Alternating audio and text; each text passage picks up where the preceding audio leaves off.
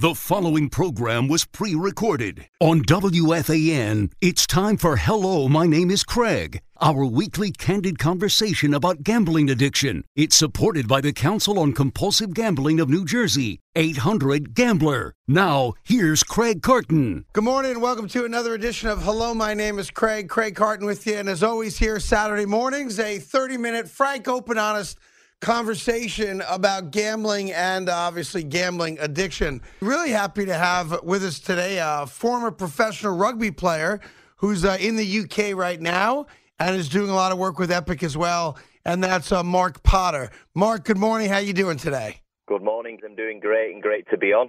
Thanks. I appreciate you coming on. So, you know, your story uh, is interesting to me, and uh, there's some parallels to me from a standpoint of you know, you were a public figure. You lived your life as a professional rugby player, so people knew who you were. And you also uh, wound up as a compulsive gambler, which nearly cost you everything, including your life. So I appreciate you uh, sharing your story with us. Do you remember the first time you started to wager before it became a problem? Um, it was quite a strange one for me because growing up as a kid, all I really wanted to do was was play sport, and actually I came from a, a quite a privileged background where I was given every opportunity to do that, and and leaving school, I as soon as I signed into the uh, sort of an academy contract to go and play rugby. Uh, prior to that, I hadn't really engaged in much gambling activity at all. Uh, we did the national lottery at home, me, my parents, and my brother and sister. But we're talking a dollar a week, and that was kind of my only exposure to it. Um, my dad and my granddad liked to have a, a very small, low-level punt on the on soccer and the odd horse race. But other than that, I didn't really know a lot about it. But as you can imagine, as soon as I went into a adult sports environment, that became very different. Was it because you saw other guys doing it? That's how you got exposed to it. The the when uh, once you started uh, your professional career. I guess. Look, I, sport and gambling have, have been intrinsically linked for a long time. So as soon as I went into that environment, we were sponsored by a gambling operator. A few of the higher profile guys had stakes in race horses. The boys liked to go to the casino, and we actually had we actually had a betting club at our club, which was on a Thursday afternoon every week. So after training on a Thursday, we'd all shower up, have a coffee, and then go down to the local retail bookmakers, and we'd sort of pool 20, 20 bucks each in and and go from there. And it was very low level very much a bit of a team bonding thing. And uh, I enjoyed it. I really did. Yeah it's kind of like you guys getting together after work going to have a drink or you know talking about girls or that kind of thing. So it was very normal. Like it was nothing that was kind of looked at as untoward amongst the guys or even the the community that you guys lived in right very normal, absolutely. It was we're talking once a week, twenty bucks, uh, and, and my dollar a week on the national lottery on a Saturday, less than eighty, ninety dollars a week, so it, eighty dollars a month. So we're very low level and actually really enjoyable, to be honest. Um, you, you get a little bit of a buzz if we had, we had a little group win and we put it towards a day out on for a sure. few drinks or whatever it was, and all very manageable. And actually, I quite liked it. So, what happened? Did you uh, go off on your own one day and uh, have you know some kind of big win that made you feel like, oh, I can do this better than the other guys? I'm going to start doing it more. For me, looking back, was I got injured. I got injured at 19, and it was quite a serious injury, and I was looking at being out for a, for a long period of time. And you and anybody else who's ever been involved in sport will know that that's not the greatest thing. Injuries are probably the worst part of sport, and and straight away I, I missed what I wasn't getting. Uh, playing, training around the boys, being around everyone every day, having a laugh, and I was actually away from that, and I missed playing, I missed competing, uh, I missed the ups and downs of winning and losing, and and actually I I was bored and I was looking for other things to occupy my time, and and I guess that was the first thing that set me off on on the path that I took. Um, basically looking to fill a void. I think. Well, I think two of the biggest things that you know you need uh, the recipe to become a compulsive gambler is uh, to be competitive and to have an ego. And every athlete I've ever met by default has both of those. I mean, that's just, it's the nature of being a competitive athlete, especially a professional. So what happened, Mark? You're, you're, you're out on injury and you start filling the void by gambling. I assume, you know, it starts small. Maybe it's a big win and then the numbers just start kind of doubling and tripling and becoming out of control. Yeah. Kind of hit the nail on the head, Craig. Is is it was very small at first. It was to fill my afternoons really, where I couldn't train or I was out of, of doing my normal day to day things.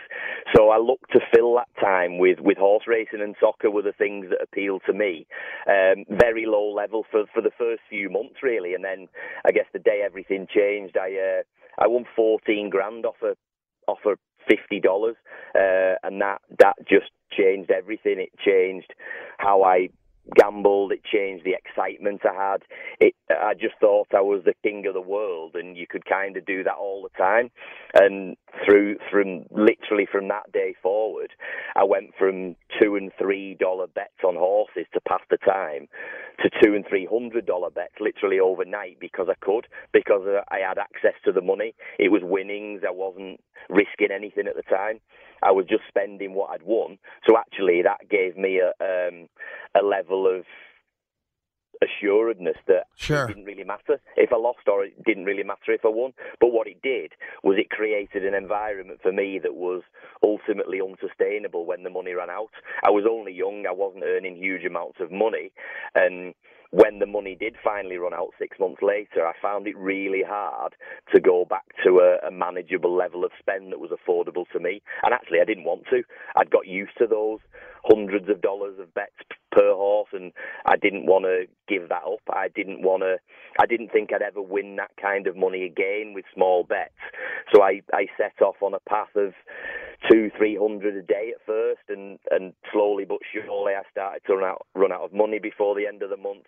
I then started to borrow some money off some of the guys at the club and family and friends, and and you can see where it's going. And sure. I then had to start looking for ways of continuing. So that was for me was credit, and I used credit cards and loans at first. And the, the next sort of two or three years really were just completely overtaken by either trying to replicate the buzz of how it, how good it was when I first won my money, or chase my way out of debt and ultimately chase my losses, which started to happen pretty quickly. Yeah, so I imagine you probably got to a point where now you you owe a lot of people money, you're borrowing money from everybody.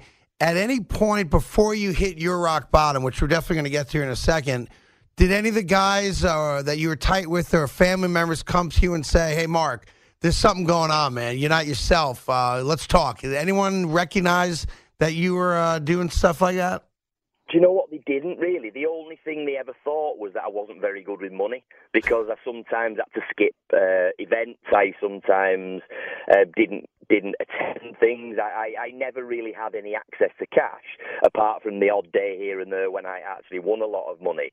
But it, it just nobody really ever asked me. It was there was just an assumption that I was really bad with money and I couldn't manage that myself. Got it. And so then, so you get into this hole where you're you're betting now far more than you can afford. You're borrowing money. It's now kind of overtaking your life. Everything you're doing is uh, you know, around you know, tonight's wager, today's wager, etc. And then I imagine, like the, most of us, there's a moment, and it doesn't. And I should explain this to the audience. You know, when we talk about that, you know, the lowest moment ever, you know, or the final bet, that kind of thing. That Sometimes that's a collective thing. Sometimes it's not just one.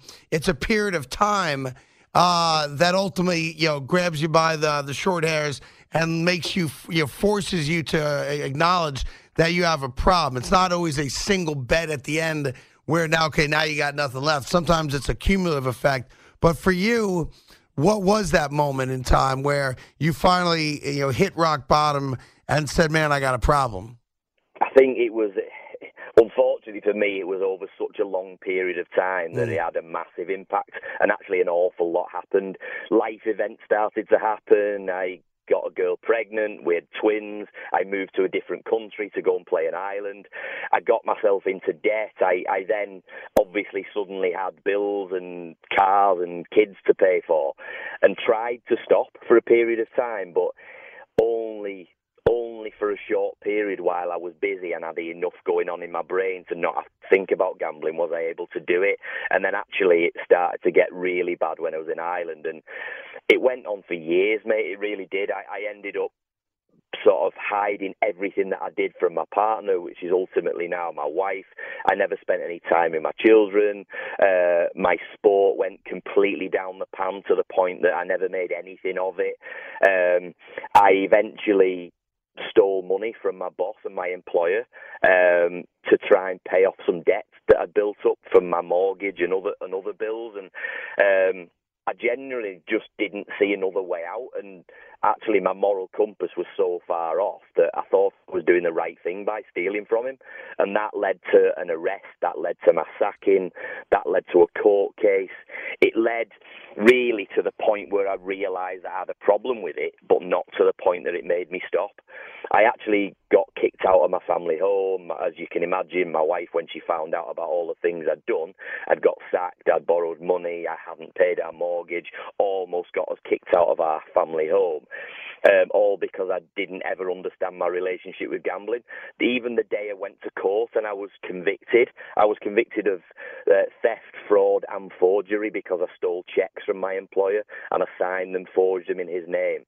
Hmm. All of that leading up to that never made me want to stop gambling. It really didn't. And I almost went to prison. I got a three year suspended sentence and, and some community service, which is quite a a common thing over here, uh, moved back to the UK. And at that point, given the fact that my sport career had gone down the pan because of gambling, I borrowed money from gangsters and was almost killed because of gambling, only from getting bailed out from my friend. Um, I should have, could have probably gone to prison because of my gambling. I missed my daughter's birth because of it.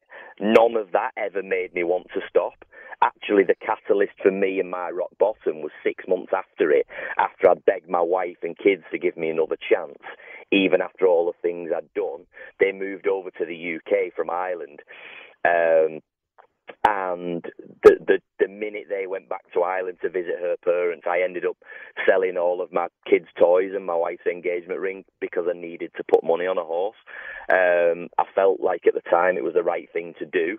Um, I thought I would win enough money to to win it and buy buy the items back before she came home. And clearly that didn't happen. And then I ended up trashing my house and sitting on my sofa so angry thinking I was the unluckiest man in the world thinking that everything conspired against me. And and actually when I ran out of steam and ran out of adrenaline from that time it was the first time and this was 14 years after I placed my first wager really and won my first significant amount of money that I ever looked at myself and thought do you know what? This is this is so bad that it needs to stop because I could live with all the other things, but I couldn't live with the fact that I'd sold my four-year-old twins toys to, sure. to place a bet on a horse, and that was um, it was pretty bad, if I'm honest. We're going to continue the story in just one second. You're listening to Hello, my name is Craig. Back to more of Hello, my name is Craig on The Fan with your host, Craig Carton, and supported by the Council on Compulsive Gambling of New Jersey, 800 Gambler. Welcome back to Hello, my name is Craig. Happy to have Mark Potter on the phone. Uh, he's out in the UK right now, former professional rugby player and uh, compulsive gambler, as I am. And so, where we left off there, Mark, you had finally kind of reached your rock bottom. Uh, I guess a lot of shame involved with selling your kids' toys, selling the engagement ring and basically losing everything all because of your desire to gamble. So I want to be clear, I can relate to all that. And I totally get where you're coming from. And I've actually walked the same path that you've walked from a standpoint of making really stupid decisions, especially when you look back on it now with great clarity. One, one aspect of your story that I do think is important to tell uh, is that you did contemplate not waking up the next morning that that was the way out, that that was for you, you know, the final day. And I wonder if you if you mind walking us through the emotions of contemplating, you know, living leaving your kids without a dad and obviously your wife and all that stuff when you uh, drove to the bridge and c- contemplated jumping off of it. Uh, yeah, mate, I, I, remember it vividly. Obviously, I mean, I, I just obviously spent my last my last dollar and I was sat in my house which I'd completely trashed and I just didn't know.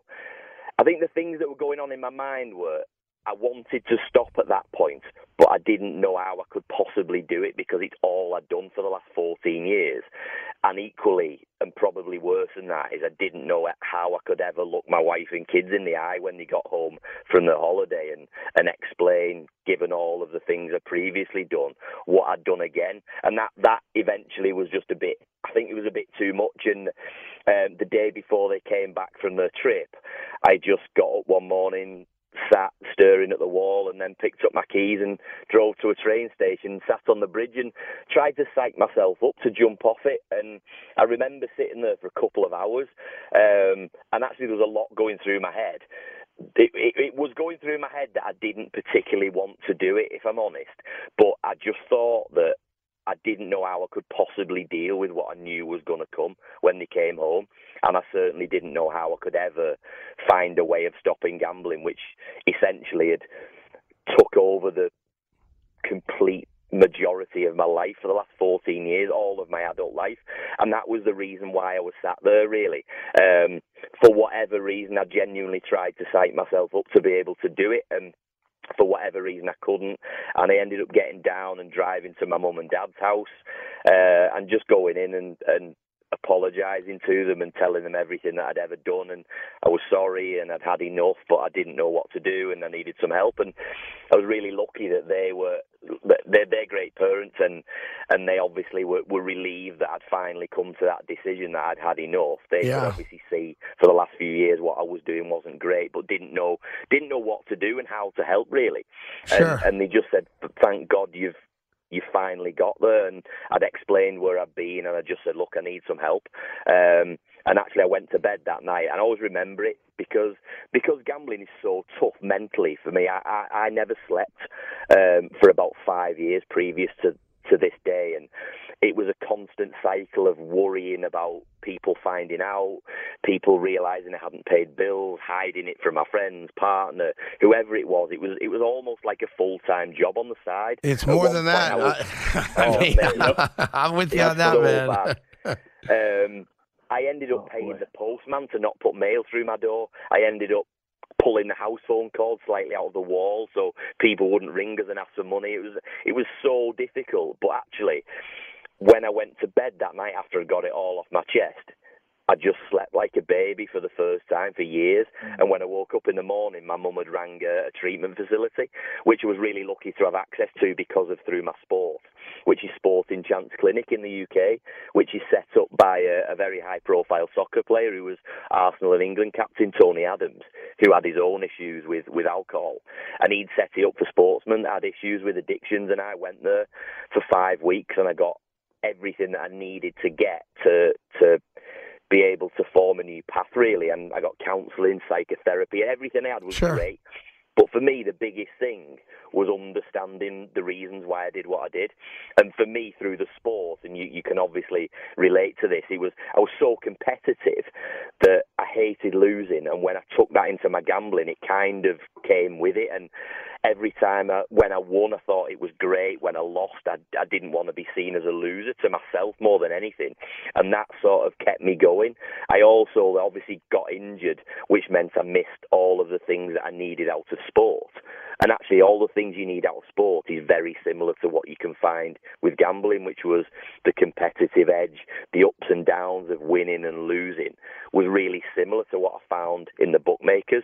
And actually, I think that filled a massive void for me for a while. And then I obviously won a lot of money as a young kid and didn't know what to do with it, didn't know what the risks were. And actually learning to understand all that really helped me. Sure. How um, do you, um, um, just out of curiosity, all these years later, how do you replace the void? Because I, I, assume you're no longer a competitive professional athlete. So what do you do for to kind of fill the need to compete and uh, you know to do those types of things? So I actually continued play after I came out of treatment. I actually continued playing rugby at a very low level, at a local, competitive but non obviously professional level.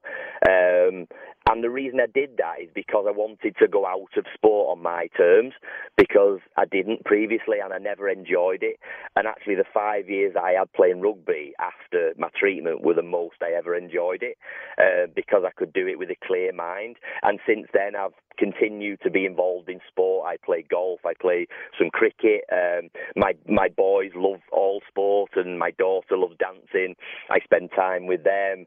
But actually, I think the work that we do and the work that myself and Dan do now is critical in in keeping me going because I don't think um, I would enjoy or appreciate doing something that wasn't meaningful to me. And obviously, doing the work that we do now is, sure. very much that. So I I love doing what I do. No, yeah. I think the work you guys do is so important. You know, shows like this are important because, as you know, here in the states now, you know, the proliferation of legalized gambling means there's tens of millions of people, especially young men, you know, you know, filled with testosterone and ego and competitive nature, are now going to gamble maybe for the first time.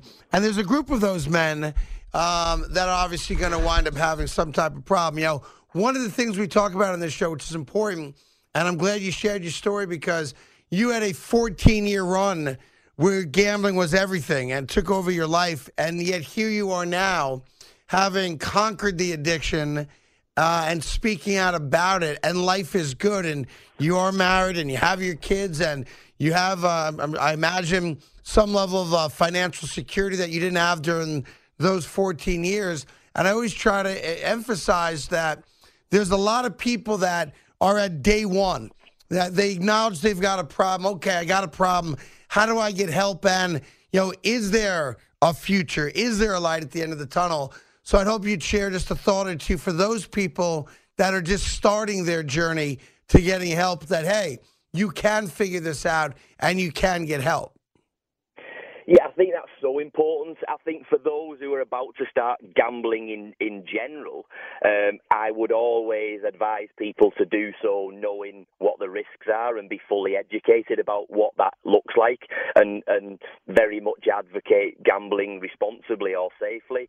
Um, for those that are sort of tipping the scales into the more dangerous, abusive, disordered zone of gambling, I think it's, look, it's just about recognizing that what you're doing isn't healthy, being brave enough to ask for help because that's especially for, as you said, for for young guys full of testosterone and ego, that's not always an easy thing um, to ask for help and admit that you've got that things aren't going according to plan and actually you could do with a bit of help and support. I think actually the more we you do these shows and the more educational stuff that we do at Epic and the more high profile guys come out and say actually it's it's okay to, to not be okay sometimes and I think the more we can normalize this and, and get it out into the open, the more people will feel comfortable in coming to you with their own struggles. And I think for me, it's about being open and honest. And even if you're gambling, it's about being open and honest with your gambling because that's what I didn't do for 14 years. Everything about it for me was secretive and yeah. it was about doing things behind people's backs or trying to win my way out of trouble or solve my own problems and I'm sure you guys can relate is when you when you're in the middle of a of a problem gambling cycle, it's really difficult to solve your own problems. Um, so I think it's being open and honest, um, accessing any sort of educational material, any sort of treatment support that you can. There's loads of things you can do. There's treatment. There's Gamblers Anonymous. Everything works different for different people, but it's try all those things out, see what works for you, and and find a method and stick with it, and and just be open and honest. Um, because the more open and honest you are, the more people know about your struggles, yep. the harder it is to go back to them. I think. And as I always say, and Dan and I talk about before we wrap it up here, uh, every one of us has a phone. And if you use it and call somebody, I don't care who that person is, it's yep. better than the alternative for sure. Well, Mark, listen, I appreciate you coming on, sharing the story. I look forward to meeting you when you come out to the States. And I agree with you. The more people, especially high profile people like myself, like you, other people that have a platform and an audience to speak to, uh, we can uh, you know get rid of some of the you know untrue stereotypes of what gamblers go through and make it easier for other people to come forward and just be honest about their problems. And I'm with you 100% of that. And I appreciate your time today very much. Thank you for sharing. Appreciate all that you're doing. Um, and thanks for having me. That'll wrap it up for another edition of Hello, my name is Craig. We'll do it again next Saturday at 9:30. Have a great rest of your weekend, and thank you for joining us here on The Fan.